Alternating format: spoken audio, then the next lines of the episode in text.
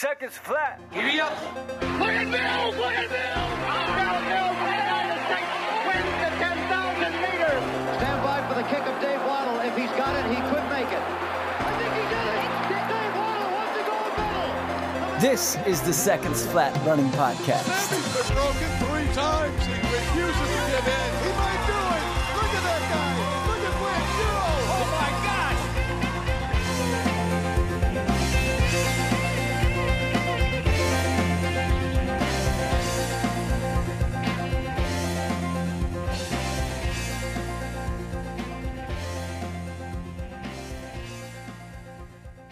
Welcome to mile 158 of the Seconds Flat Running Podcast. It's good to be with you. Travis, I got Phil on the other side of the microphone. Phil, our candy sponsorship has come through. Oh, Is that accurate? This, most people think of this time of year as fall marathon season, but with me being on the shelf with injuries and truly getting in the spirit of the season, I brought today, you got shoes to talk about. I have the official candy of the Second Flat, Flat podcast and hands down the fan favorite of our listeners. Wait, hold So- on. That was an incredible slip of the tongue that you just seconds fat as you're about to hold a bunch of candy on the screen for me to look at. Go ahead, though. Thank you. This is oh, Well, you know, I, I haven't really been training much because I, I took some of my own advice and kind of shut things down for a little bit, and that is the direction I am rapidly heading. And this dots that is sitting in my house right now does not help that. Phil, we are like, gosh, I don't even know, seven weeks from Halloween. You have a long time to eat dots. I'm starting training today. You're getting into it right now, today. That's okay. right. You know. I, I have a question for you off of this because your like top three lists of candies and foods have been very controversial, let's say. It, it's been a lightning rod of discussion in, in uh-huh. past episodes. And so I do have a, a question for you. That's breakfast cereal. I thought about this yesterday morning. Okay. Let's say your top three breakfast cereals. Ooh. Let's go with Lucky Charms, hands down number one. Yeah, the marshmallow. Um, hmm. Number two, let's oh, it's got to be Froot Loops. Because the way that the milk changes color as you're eating it, oh, nothing says like fruit like that change. and and number three, I'm, I'm gonna throw a plug for my five year old here, and that is oatmeal. But it's not traditional oatmeal. It's oatmeal with raisins in it, where she doesn't eat any of the oatmeal and just picks the raisins out of it. so So we'll go for that. Yeah, for number three. I don't, uh, yeah, I, that is actually a breakfast cereal. You're right. I don't normally put it in the category because it, it's normally served warm. Uh, your top two, that's that's a filthy list. That is exactly what I would. The reason that I bring this up is yesterday during my run, it must have been a scent in the air or something that uh, it stimulated the senses. And I haven't eaten breakfast cereal in months, maybe I I don't know, Yeah, yeah. year or more. I don't know. So it's not something I regularly go to, but I caught a whiff of an odor which put me in the mind of Golden Grahams. Are you a Golden Grahams fan, Phil? You know, I'm not opposed to them, but I didn't really have them have them all that much when I was a kid. Yeah, I don't think I've had them in probably a decade, Yeah. but but there was something about that when I I sensed it, I thought, man, I am just jonesing. Golden Grahams. So that might be a purchase I make. Okay, Put that on the grocery list. So Lucky Charms and Froot Loops, just kind of a wholesome, well-rounded breakfast for That's right. Oh, the whole grains, some extra nutritional additives to them. Oh, we I am the epitome of nutrition here. That temple was built on artificial flavoring. All right, people, it is Diamond League finale weekend and it's coming to America. Pre Classic gets bumped back from its normal time slot in the spring to be the last meet of the Diamond League season post World Champs here in September.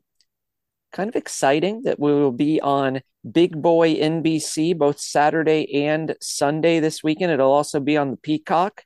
Coverage starts at 3 in the P Eastern time on both Saturday and Sunday.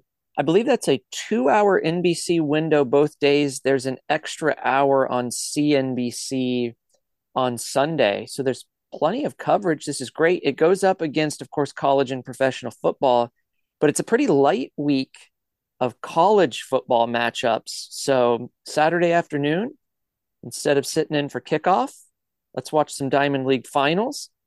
Probably the biggest excitement is around Jakob Ingebrigtsen going for the mile 3K double and a possible world record chase there after his 2K world record last week at Brussels. Did you watch that, Phil? It's not watched that actively, but I've seen the highlights. I can't get ex- all that excited about that after the uh the poor sportsmanship he showed at the Ah. world championships and kind of this contrived nature of the the world record there. I am curious to see what he does in Eugene this weekend, though. You're so soft, Phil. You know, can we just have a, a villain in the sport, maybe? Uh, that's well. I'm I'm currently wrapped up with the drama that's going on the uh, Vuelta a España, where uh, American favorite Sepp Kuss is being actively attacked by his teammates that he has ridden his whole career for. Oh, that's that's the drama that I'm following right now. okay, all right. Little side cycling action there from Phil. That's That was right. Good little drop, Phil. Okay, so I get the some people were maybe not happy with behavior at World Champs from Ingebrigtsen. One, dusting off Josh Kerr's win as saying, ah, it's because I was sick. Two, making it seem like Josh Kerr was just a lucky beneficiary of being the next guy. But you calling the world record in the 2000 last week contrived. Why are you saying that, Phil? Well, they seems like they purely just set him up for coming off that fitness he had building into worlds to to take a crack at that number. And it's just not a race that that's run all that often Okay. versus you know what we're used to with a 1500 steeplechase 5000 something like that. The second point is well taken that you don't see it very often. And so maybe it doesn't garner some of the attention. I don't know that for me that made it less fun. It's a very impressive mark that he put up. Yeah. And, uh, you know, think about it in the context of running a mile plus another lap, is essentially what he did. And it's a pace of like you're running a sub four mile and then kicking down on a bell lap. Uh, Yeah. It's a remarkable performance. So I, I don't see it as contrived. And of course, you would go after a world record when you already have built that fitness. It's the perfect time to do it. And he'll do it again this week. Maybe it's devalued a hair because he wasn't able to win at world championships. Uh, he Hmm. won the 5,000, of course. If he had won both, if he had gone mile, metric mile, 1500, excuse me, and, and 5,000, and then taken this 2K record to go with the two mile record he set earlier in the year. And he, if he then followed with either or both of these potential records in Eugene, we would be talking about like the greatest season in distance running history. I'll It's take your point on that. I, I would agree with that. it's very close to something incredibly special. So it'll be fun to see. You know, Bowerman Mile is always the centerpiece event at pre. I think the 3000 is probably like a sweet spot for him that's really the better shot at the record, but it is the second day. So it'll be fascinating to see one, if the Mayo goes really well, does he even double back? And Yep. two, if he does, can he run that on back to back days at the level that we've come to expect. So it'll be fun to see. Josh Kerr won't be there. He got a mm-hmm. win last week at the Fifth Avenue Mile and then shut it down for the season. So that's another storyline of this kind of pseudo rivalry that's maybe not a rivalry. And now we won't get to see them against each other this weekend. But by the time you're listening to this, action will be underway at pre. And we look forward to seeing what happens and talking about it next time. Well, I'm just excited that we got it on prime time on the weekend. It is fun and on, on the main channel too. Yeah, yeah. Uh, I had this discussion today at work with a buddy. I suspect viewing audience will be just as big as what we saw for World Champs because mm-hmm. it's on main NBC, which only had a little bit of the World Champs coverage, and it's in a really good television window. Yep. And it's here in the States. I think it's going to draw some attention. So Yeah. it should be fun. Phil, we got a question of the week we want to get into. I like this topic a lot. We are in that time of year where people are getting ready for the fall marathons. Often the long run conversation centers around marathon builds. This is a broader topic of just long runs in general, but the question is how often should my long runs be, and I'll put this in quotes, hard is the question. How often should my long runs be hard? When I posed this to you, your immediate response, I believe, Phil, was all days that end in Y, which may explain why you are currently wounded on the shelf eating dots. Do you want Well, to revi- there's something to my training strategy that is currently not working right now. Perhaps let's let's get you healthy and get you ready for Asheville in November on the trail. Let, let's open this up. I don't think that either of us have a specific answer to this question. I have some thoughts we want to explore, some more questions that we'll raise. Yeah, listen, if you're coming to us for the answers, you should know by now after 158 episodes, you're going to the wrong place. I'm just glad they're still listening. yeah, that's right. Thank you. Oh, please keep sending the questions. Yeah. Phil, opening salvo, do you have any thoughts, anything you want to explore immediately? Yeah, I think we probably should hit this on two levels. One is for the beginner runner that's training for maybe their first or you know one of their first marathons. Mhm. And I think this really isn't that much of a concern for that runner. I think number one, they just got to get comfortable with the long runs, period. Mm-hmm. My second thought on this, and we may dive deeper into this in a little bit, but yeah, I think the harder long run, just as a general part of a training plan, works really well for sometimes those weekends when you maybe crunch for time and aren't able to get out there for for two hours or so, but you can squeeze in 90 minutes. But instead of that two hours, let's go 90 minutes as a progression run or with some broken time at, at marathon or maybe even half marathon effort. So kind of as unstructured, but something's better than nothing. As it relates to somebody that's a, a more experienced marathoner, you know, that, that's in the middle of their training block, that they've put in a decent number of you know, just comfortable long runs already. I would say at most maybe every other Hmm. long run. You know, realistically, I think probably every every third. So I'll I'll put that thought out there, and I'm curious your response, and then we'll kind of go from there. Yeah, great start, Phil. Let me start with the more novice runner from your first point. Some questions that runner should be asking himself or herself. One, how far have you run before?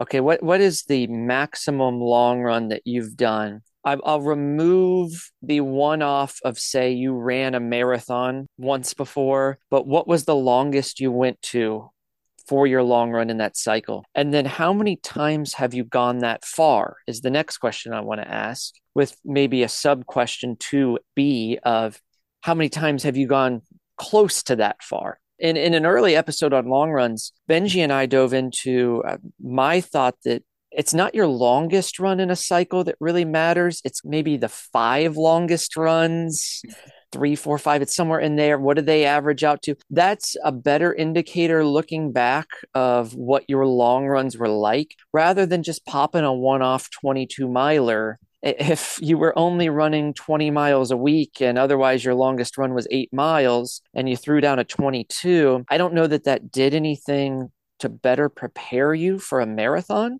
you may have wasted your marathon there. It's possible because you weren't ready for it. And it's not truly an indicator of judging, oh, I've done 22 miles long. Okay, you did it one time. So that, that's an important context for that novice runner. I also would first break up the general types of long runs. Uh, we've gone into this before, but to review, because you spoke about maybe working at marathon pace or progressing or running them easy, I typically will use four basic categories. The first is simply the easy long run, the time on feet, covering the distance or the time. You're right, that's what the novice runner should spend virtually all of their long runs doing. For that runner, probably the the hard long run may be something as simple as just don't going 30 minutes more on their long run than what their their average long run typically is. You know, we don't need to worry about efforts or workouts, but let's spend a little bit more time on feet than you're used to. Yeah, that, that's a, a good point because I'll skip ahead a bit here. We have to evaluate what hard means and the difference between hard and challenging. We perceive hard in running as like ending with hands on knees, huffing and puffing. I put it all out there. I went to the well that's not something I want to do a bunch. I want to do it on race day. I don't want to do it a ton during training. There might be a place for for a little bit of it. Uh, so don't think that hard long runs mean I'm going to the extreme. You might get to like an eight or nine on that scale of 10, but they can be challenging without even getting to that point. And it could just be a challenge because of how long you're on your feet for the the novice runner who has only gone to two hours going to two and a half in a half marathon or marathon build depending on how long you might be out on the course that could be exceptionally challenging. You're right just adding time to it. So the easy run is one category. The second i'll just call the tempo long run meaning rhythm and effort not necessarily a specific pace right? We've talked about that difference between tempo and threshold. And, and a tempo run can often overlap very well with marathon pace, but I'm just talking about getting locked into a good rhythm. We might see this called an up tempo long run. Some folks might call it more moderate or steady. Regardless, it's faster than a normal day. Uh, it is a good aerobic stimulus. It is at the very most comfortably hard.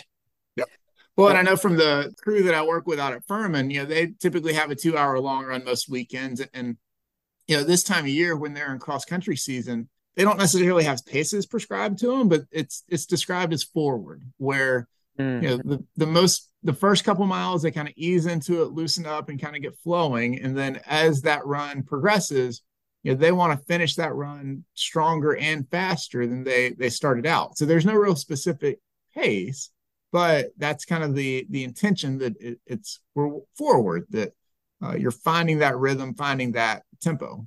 Yeah i like that language. They're often doing that over some changing terrain as well correct? Correct yeah.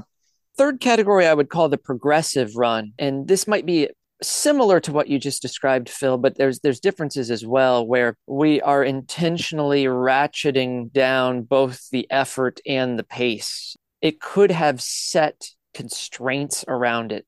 Like something of three miles easy then i want you three miles at pace x and three miles faster et cetera as you go.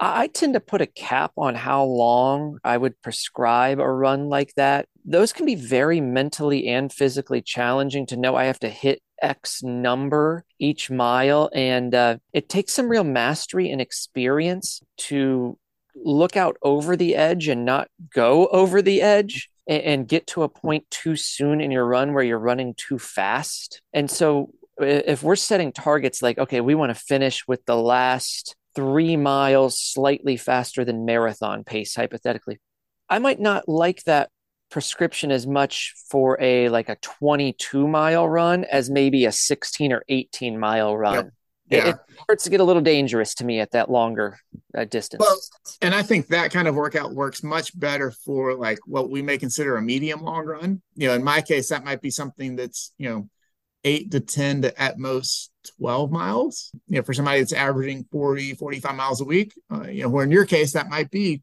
16, 18 miles of those, those last three, four miles at, at that kind of effort. But I think you're right. I think for a true long run, that, that progression is almost too hard to recover from in the middle of a training cycle.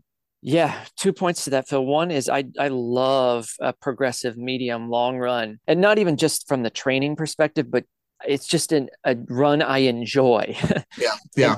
so you could use a time like somewhere in that 90-ish 100 minute range. This is actually the run I had this morning. It had a little more structure than normal to it this morning, but yeah, it was 16 miles to, to your mm-hmm. point, but it was right around 100 minutes. I love that. Then in the longer run, if I'm going to use something progressive that, say, goes longer than 30 kilometers. So I'm out beyond 18 miles. I'm out towards 20 miles, maybe even longer for someone with a lot of experience preparing for a marathon. It can still be progressive, but it might not have the uh, the same numbers attached to it. Meaning, yeah, okay, so I hit a split. I want to be able to hit that split again or slightly faster, but I'm not telling myself I got to cut down 10 seconds every mile. It just naturally and gradually evolves. I, I, love to prescribe this run. And then by the end, yeah, you're moving pretty well, uh, but you just kind of let it unfold and allow yourself to work through maybe when you're not feeling so great within the run. I had a really long run last weekend.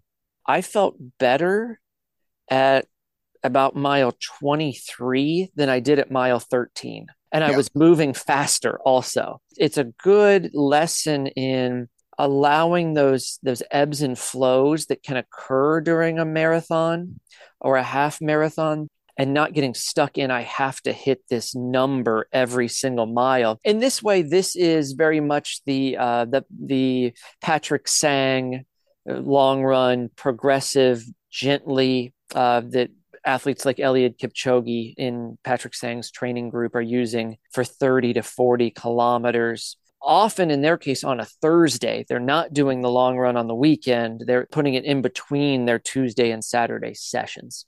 Yeah, so that's great, Phil. And then the, the last category category I would put is the true long run workout, where it is a structured workout with marks we want to hit in reps or large chunk segments within the run. That one to me is it's least likely that the novice runner is going to use it.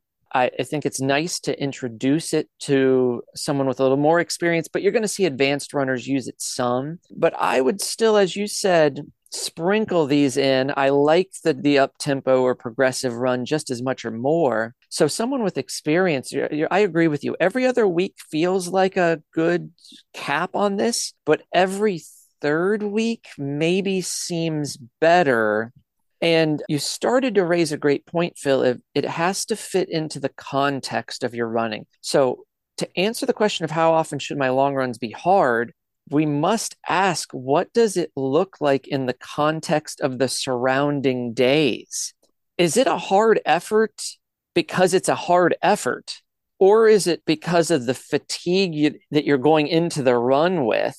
Or perhaps, third part, is it the neuromuscular fatigue that develops with loading impacts over the course of the run? In that way, the novice runner who's going out for three hours is just getting a lot of pounding. That's going to feel hard by the end.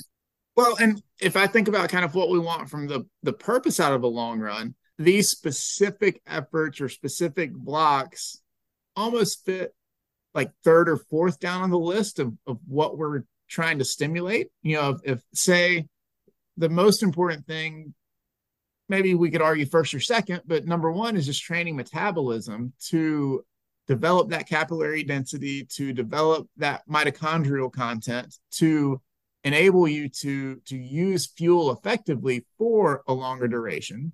Mm-hmm. You know, the second thing that we want out of this long run, maybe the first, depending on your level, but is just getting used to the time on feet, both, you know, for a novice runner, just being out there and moving for two, maybe even three hours. And even for somebody that's experienced, just that frequent exposure to being out there for that long. You know, I, th- I think those are our, our main priorities overall.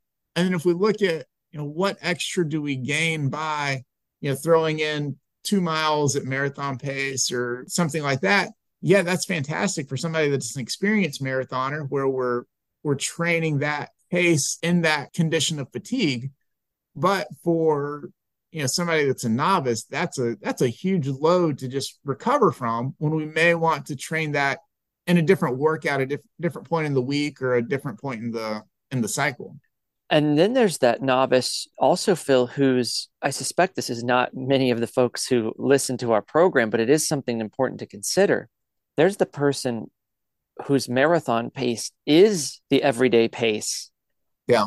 Because their goal is simply just to complete the race and they don't have experience of running faster paces. They might be doing specific work, if you want to call it that, almost every day. You said, What's the purpose of this hard long run at, at the beginning of your previous statement? I had that written down in my notes as well, Phil. And my answer is an answer I've given here a lot of times ask yourself the question why are you doing what you're doing when you're doing it? What's the point of it?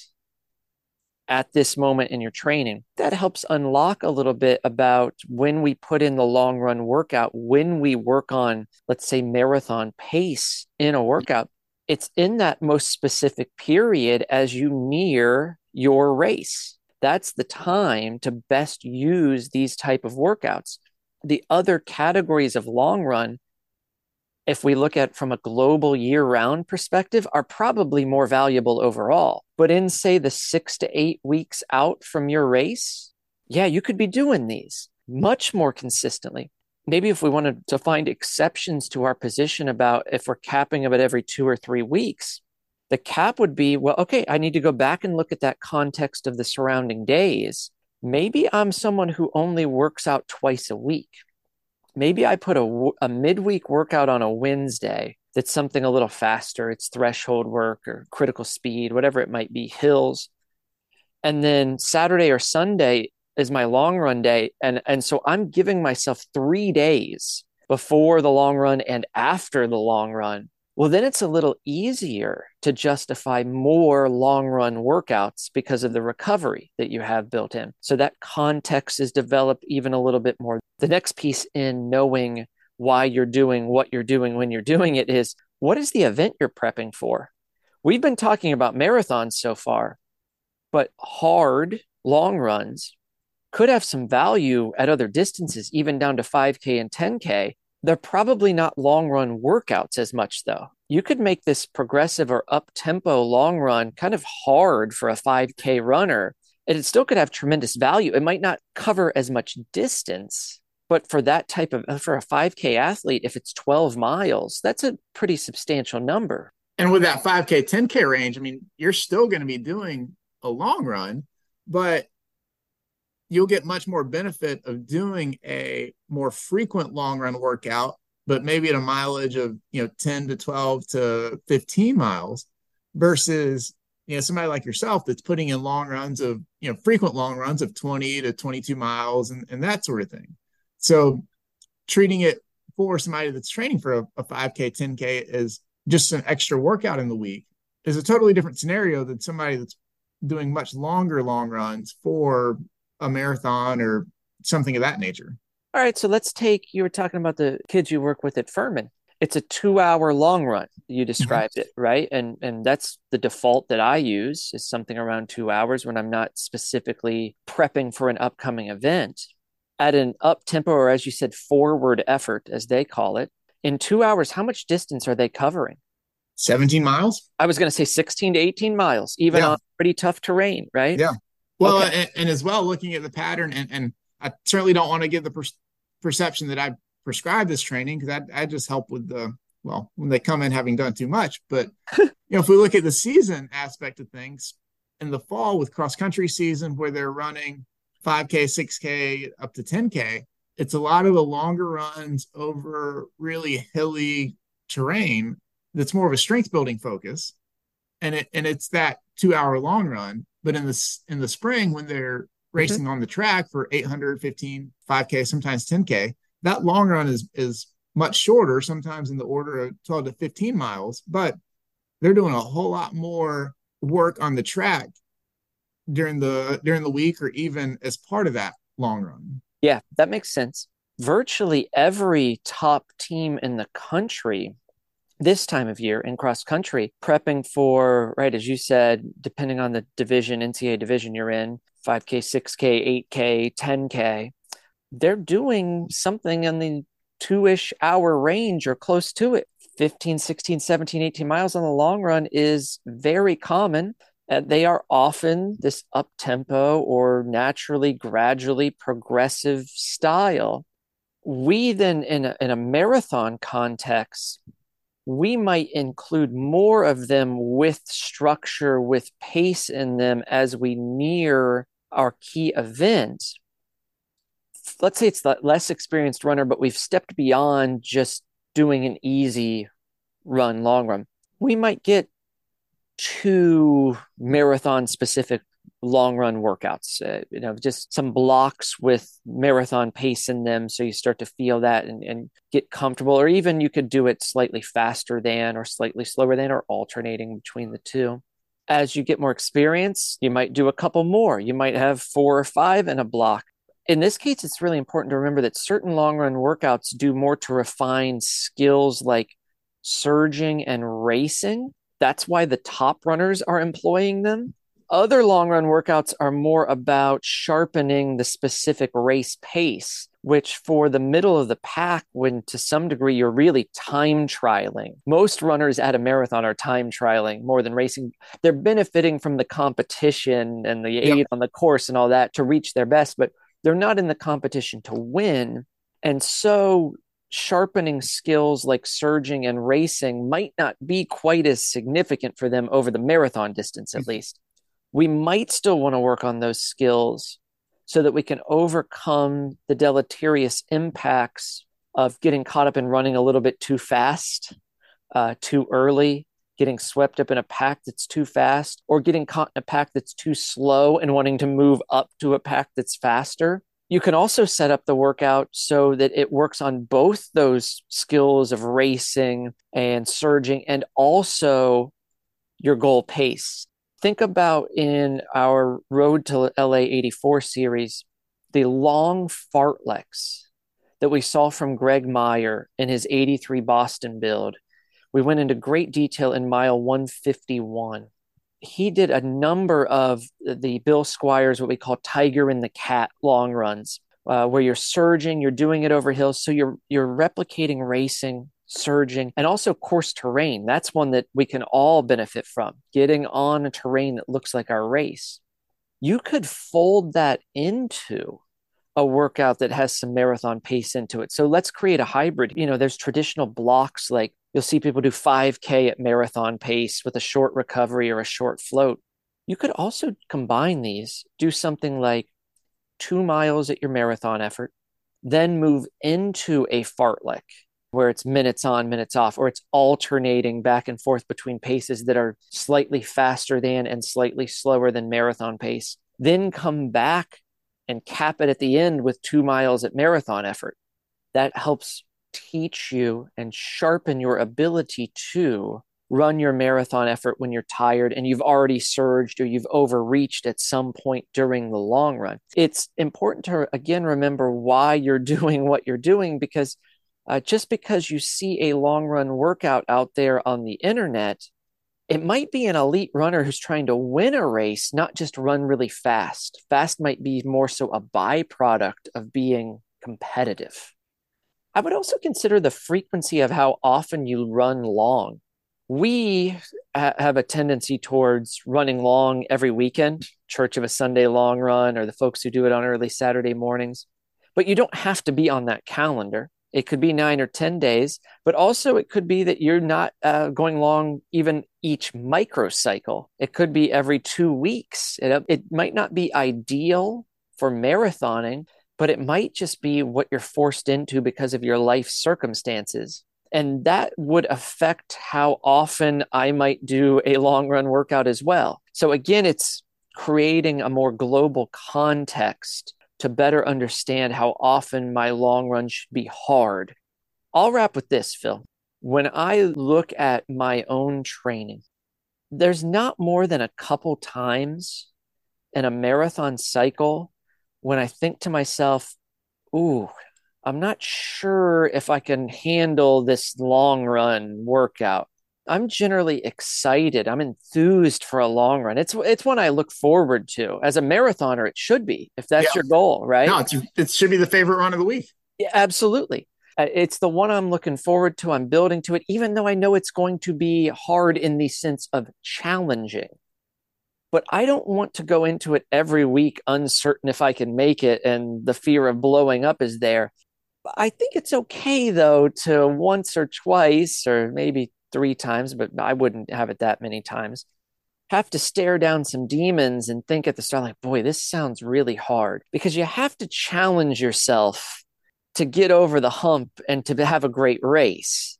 But also, there could be a confidence factor that comes from executing that in practice. But just make sure you find a balance there because you might be able to get over that hump in other places other than a long run workout. The best place to do it, frankly, is just the consistency of every day throughout. I was going to say the the cumulative body of work, and really, thinking of how many times somebody has a workout, a long run that they're long run workout that they're fearful of as a clinician makes me a little bit nervous because that that's when you're really kind of playing with the edge of, of what you can recover from and the impact that your body can tolerate. And we do that too often, and we're really starting to flirt with injury.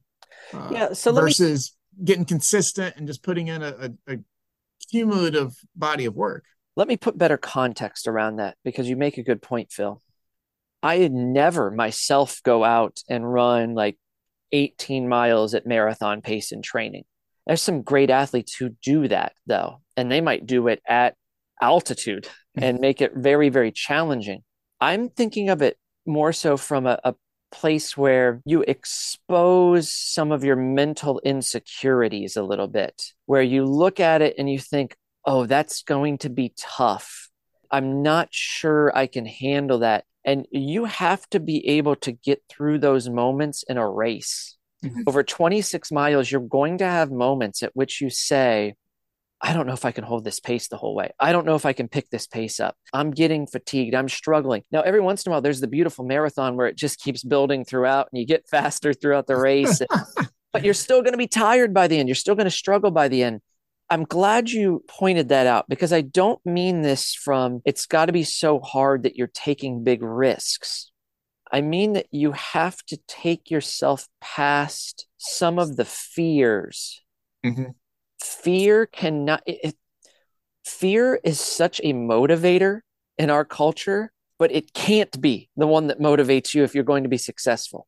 You can't worry the what ifs of if i fail. You can't be afraid of putting yourself out there and taking risks on race day. You can't be afraid of being judged by your running because you as a person are worth way more than you as a runner. And i think the long run workout that takes you just to the edge does a good job of removing some of the fear from race day. This is a little bit more of a, a mental perspective than a physical one, although I do think that workout will be physically challenging. I want to leave it not necessarily collapsed in a heap on the side of the road. In fact, I'm going to avoid that. But it's okay to look at the calendar and think, oh, I got a little chunk at marathon pace in this, and then I got to run a little bit faster, and it, it's for four miles, and oh, like I've really only done it for three, and I got to do three sets of it, or I've only done it for two before. You start going through the math of how much time you're going to be out there. That to me, once or twice, is a tool that can really sharpen your edge for race day.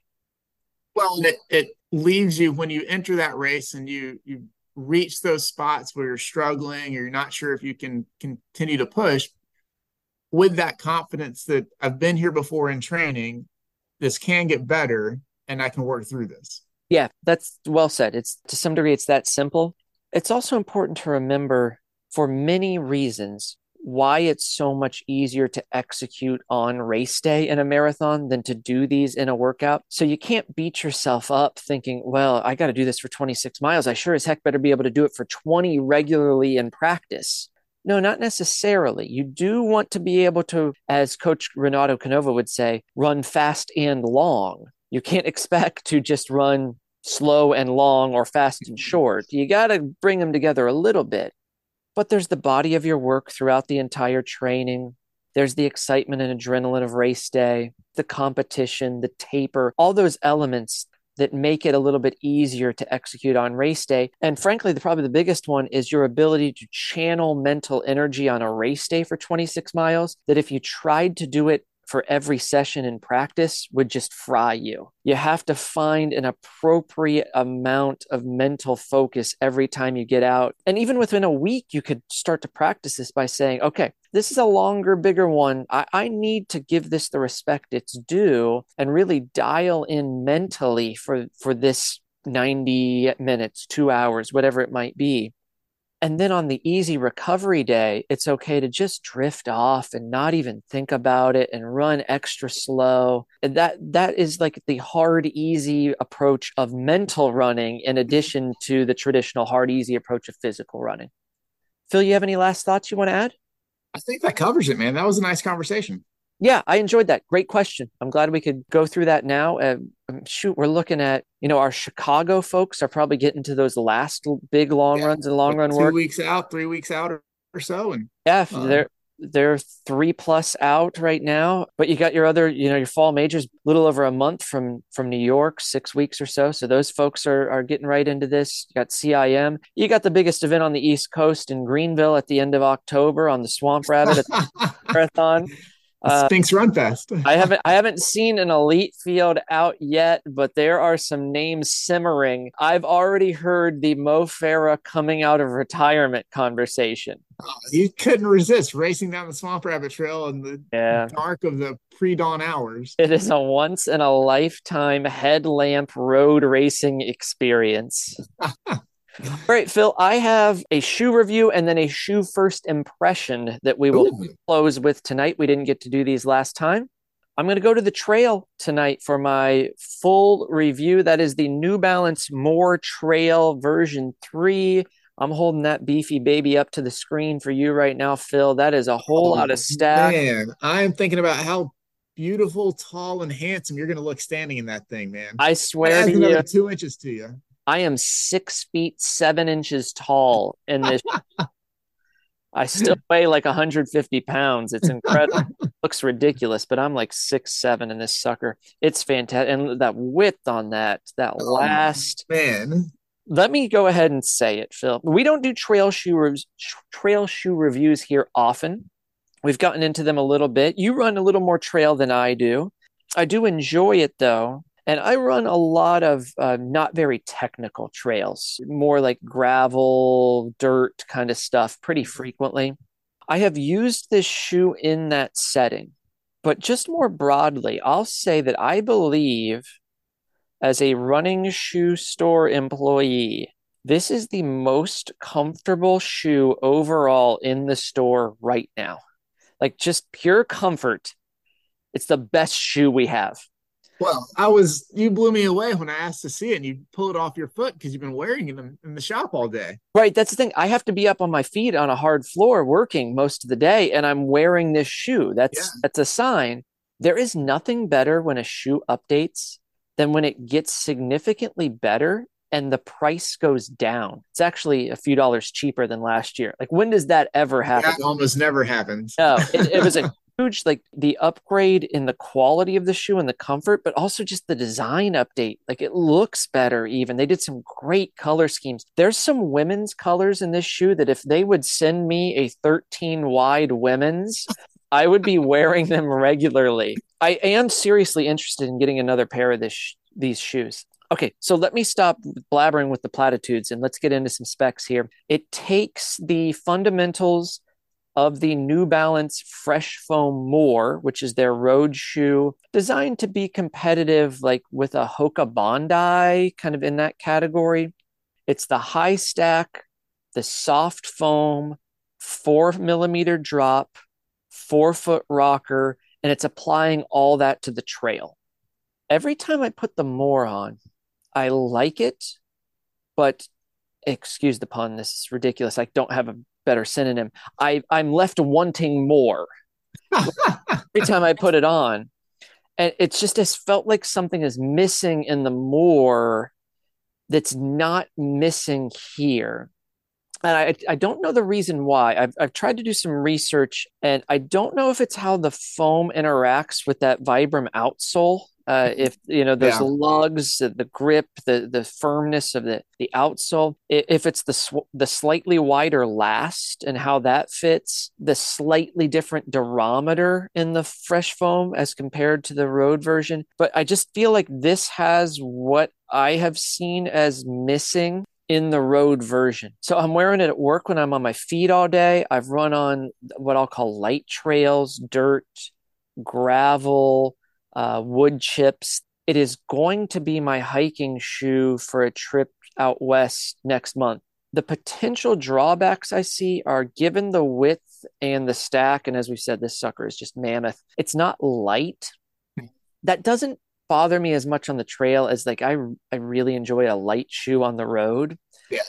Uh, I'll just take that trade off all day for the comfort of this shoe. I have doubts that it'll be very nimble on technical trails. I, I could see that being a, a very real concern if you're more of a technical trail runner. Also, a, a little concerned about uh, response to water with significant water crossings. This is not the Mega Grip outsole, uh, it's a different composite. I am a bit nervous about it not being quite as grippy say when you have really serious water that you encounter on a trail run. I would have some hesitations there, but for the aesthetic, the comfort, the value at the price, it ticks the boxes. Fresh foam, more trail. And this, uh, I'm already declaring it. What is it? September? I, I am declaring this is my trail shoe of the year. I know that there's some really, really cool trail racing stuff that's coming out now uh, as we're starting to better experiment with some of the uh, carbon plates, how to use them in trail shoes. But this is going to win it for me. Well, my question here with seeing that and kind of reading about it, I haven't been in it myself, but you know, it seems like a well designed all day cruiser. I mean, I know it's not designed for racing like some of the you know the higher end stuff we're seeing come out for the trail. The one that I would put in kind of a similar model would be the Speed Goat by Hoka, which Yep. you know I've been in that model before, and that's a really great shoe. It's not fast, but it's got great traction. It's very comfortable. It rolls nicely, and it's just a shoe whether it's for hiking or for spending several hours rolling on the trail that that works really well. How does that one compare to something like the Speed Goat? I'm taking this shoe 100 times out of 100. Yeah. The Speed Goat is a good shoe, but my one complaint about it in certain iterations over the years is that the forefoot has been too narrow. Um, that it was particularly among traditional Hoka models. You know, Hoka's changed over the years. It's mainstreamed and refined. Their earlier stuff, it, it looked a lot like this in the as far as Right. the last of the shoe. And uh, some of those speed goats, I, I just didn't quite have the comfort up front. Uh, yeah, the, the speed goat is a great trail option. If I was grading trail shoes, like the speed goat to me is like a B shoe. Yeah. I like it way better than say a Brooks Cascadia. Yeah. Which is super traditional. But then this goes to a next level. There's just not a lot of trail shoes to as if we get away from the trail. There's not a lot of trail shoes that I'm just willing to wear at work and just wear around every day. Right. It has an added level of comfort to it that is it's unique within the category. I I would say the Hoka that might be closer in, in certain iterations, certain versions, at least in different years, is more of like a Stinson ATR mm, Okay. that had that real high cushion feel to it. Yeah. I'd say this is this goes maybe a little bit more in that category as a competitor. Okay, second one I have for tonight is more of a first impression. Got to demo this shoe at a track session last month for our training group. This is the CloudBoom Echo 3 from On. This is their new this summer racer. It is a massive step forward for On. It is a real competitor for my race shoe, particularly at the 5K and 10K distances. I think it stacks up with anything at those distances. Like many of the on models, it has a tremendous upper and it feels excellent on top of the foot. If you like a more traditional racing flat shape silhouette rather than the chunkier super shoes that we see out for marathoning right now, this is very probably your shoe. Felt great under the heel at strike, but I would need a longer effort to evaluate how it holds up with the forefoot cushioning for the long haul in a marathon. I know some people in our training group are weighing that right now. In On is doing a wonderful Olympic trials program and supporting athletes who want to wear this shoe. It's well funded. There's some athletes we have that are experimenting with it. I myself am nervous about it, but uh, you know what, Phil? This is where we say this so often. A decade ago, you would have taken this in a heartbeat for a marathon, right? It's just that Yeah. we've gotten spoiled the biggest first impression to me is also in comparison with a Hoka, since you brought up that brand. That's the newer Hoka Rocket X. It's not that the shoes necessarily feel alike, so so don't think that's the comparison. It's the amount of improvement for the brand in their flagship super shoe. Yeah. Well, especially with Hoka, where that first rocket was, well, didn't get off the launch pad, but the second one is getting Jokes. huge reviews. Oh, I hey, I got the dad jokes this afternoon. This guy's just pulling out. He's got like space station jokes. Oh, Houston. Phil's got a problem. We got problems. no, you're right. Like that Rocket X early editions, Carbon X, it was they were banking on having a plate in the shoe, but they were putting traditional EVA foams around it rather Right. than than the base age foams. Uh, Phil, the on shoe, it, it's a different kind of jump that it's made, but it's just as substantial.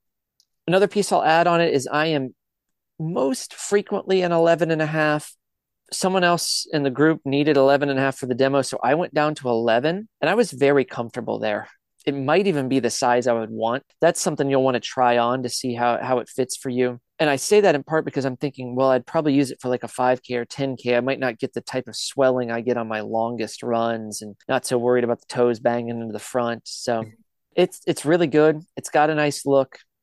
You're seeing it more because of the success of the on athletes like the OAC team out of Boulder. They're going to make a push to be on the starting line on a lot of feet in February in Orlando at the marathon trials. But I also think you'll see some really great performances in road, mile, 5K, 10K type events. So, really exciting. It's a little bit more expensive than the other shoes in the category. You know, you got a lot of stuff in that kind of 250 range that this compares to. You're going to bump up a little closer to $300. And my opinion, Phil, is that uh, at this point, when you're spending that kind of money, I don't know that it matters. I don't know that Yeah. there's a reason to try to undercut the other brands. Yeah, sell yours, be confident in yours at whatever price it is. To some degree, people, it feels like, become even just more likely to buy this stuff when it's more expensive because they convince themselves that it's going to be even better given the price point. I think what's nice about that market at this point is that every company has something that's similar and that is competitive, and that, yeah, there's some differences across the board, and there's probably some differences that relate to you as an individual, but you know, it's not just Nike and then everybody else. Mhm. Uh, so I think to me, you know, yeah, these things are expensive, but folks are investing a lot for racing their marathons not just in the the time of training but also the travel and the race entries and all that. So it's a a growing market for this category but as well knowing that try these things on and see what works well for you and how they fit. And you know whether it's a nike whether it's an on whether it's a saucony you're gonna get some improvement some performance improvement out of it. If you're willing to spend to travel to Chicago and pay the race entry to try to run a flat, fast course with good competition, you're most likely willing to buy a pair of shoes that are a few hundred dollars that you can wear for multiple races. I, I wouldn't skimp on that shoe if you're buying plane tickets in the hotel and everything else. Uh, Last one on this, Phil, is you and I have discussed this over the past few weeks. We're seeing the brands hinting at this, the whispers that I'm hearing. The next big step, and I don't know if it'll happen before Paris. I think you'll see some prototypes like this at Paris, but it feels like the next leap is that we'll look back and say, why did we wear those shoes with those enormous stacks? Because we'll be able to put the same technology into something that's a little li- lighter, lower to the ground, and more nimble. And so these will these will I believe at some point appear as antiquated to us, even though we're still seeing like the um, the Prime X from Adidas and these shoes that are Uh-huh. going way above. Because what's going to happen is we can pack that same amount of like reduction in load impact forces into a better foam that's so much lighter weight like the uh, you know i think this is more of a marketing ploy but it's a first step this adidas evo pro that uh, the ads came out for today at $500 that's like under five ounces at the sample size i think that's the direction that we're headed so that you can feel racy if we want to call it that that felt weird to call it that uh, but to still get the benefits of the high stack super shoes. It might be a few years down the road, but that's what I see, Phil. But here's here's where I disagree with that, and I think it's more. I mean, now we're just guessing, but I see where you're going with. Can we make these lighter with even better foam technology with a little lower profile that has that traditional, you know, racing flat type profile. I think what we don't know yet is how much that extra stack contributes to the improvements in running economy. And that, you know, going from a 40 mil shoe height down to a, a 30 mil midsole height, now you're losing 10 millimeters. But what role does that play as we consider the leg as as essentially a lever arm? Mm-hmm. Uh, how much does that the increased height that we see now lengthening that lever arm improve running economy? Uh, so in short, I don't know, but I, I, I could see this being kind of the next step and going shorter midsoles, but I also could see that that not working out well either. Phil, some men like you see things as they are and ask why. Men like me dream things that never were and ask why not. Don't you think your point's very well taken? Don't you think they'll figure out a way to create that, as you said, referring to it as the lever arm, to create a, a similar phenomenon and a shoe that packs other elements? 10 years ago, we did not see these foams and, and, these plates doing things the way they do now. And even when they first came out, they didn't have the stacks that we have now or the width mm-hmm. that they have now. But ultimately, if you can put all that in a smaller, tighter package and still create the mechanical advantages, that seems like it would be the answer. So I'll leave it here, Phil. Let's well, re- uh, well, no, we're no, no, no, here, no. hey, Phil, this is my show, baby. Go ahead. So, so, so here's here's the drum that I've been beating for a little while with what I, I I want to see out of these shoe companies and what I really think the next big step could be or is twofold. One is 3D one a shoe that gets you off your couch eating dots and actually running miles. Go ahead. A shoe that allows me to eat dots guilt free. um, number one is is sizing from 3D printing. Yeah, that's so that thing. That, yeah. That we can create a shoe that truly fits your individual foot shape. You know, I think about like a, a Hoka, which, you know, I love the ride, but I'm 50 50 on the brand in general just because I, I always get a weird fit in my forefoot. Um, that is that is coming soon, don't you believe? To a degree, I think it's probably already there, and, and particularly with like your Nike and Adidas. Number two, though, is, is looking at how these foams affect we'll call it the resonance frequency of the limb when it's hitting the ground. So being able to tune that resonance of the individual runner and how they impact the ground and optimize that for each individual. So it's not this person likes ZoomX this person likes PWRRUN PB you know it, it's this person hits the ground at this kind of impact frequency and we have a foam durometer that mm-hmm. optimizes the the energy return from that.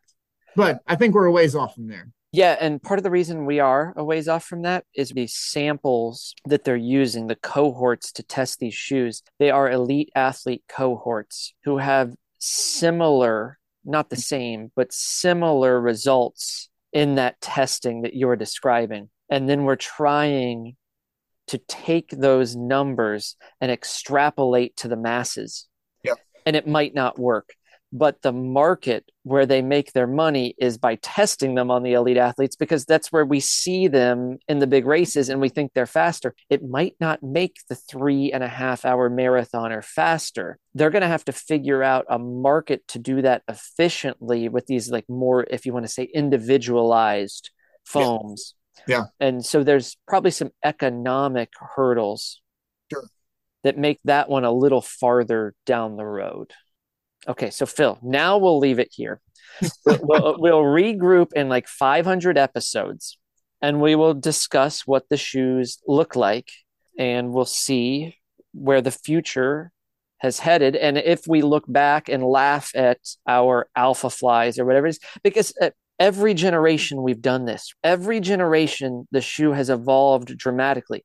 Maybe not as dramatically as the change to like the Pebax foams and the carbon plates, but we had we've had substantial changes over the course of the history of the running shoe industry. And now those shifts are more truly about making people faster more than they are, say, about trying to reduce injury risk just like in the rest of our world, technology is speeding up so rapidly. I just think we're going to look back and see, yeah, that that was the best we did in that era, but there's something better that's coming down the road. Agree? Disagree? Oh, 100%. I want a shoe that has the durometer of dots, the perfect softness, resiliency, compliance, along with flavor. Phil will be competing his next race in a dots singlet. I'll be in a Golden Grahams singlet and we will race it off. All right, that's enough for this week. We will see you next time on mile 159 of Seconds Flat. Phil, it's been a lot of fun. We will As always, Travis. absolutely and we will check in with everybody again soon. Everybody have a great week.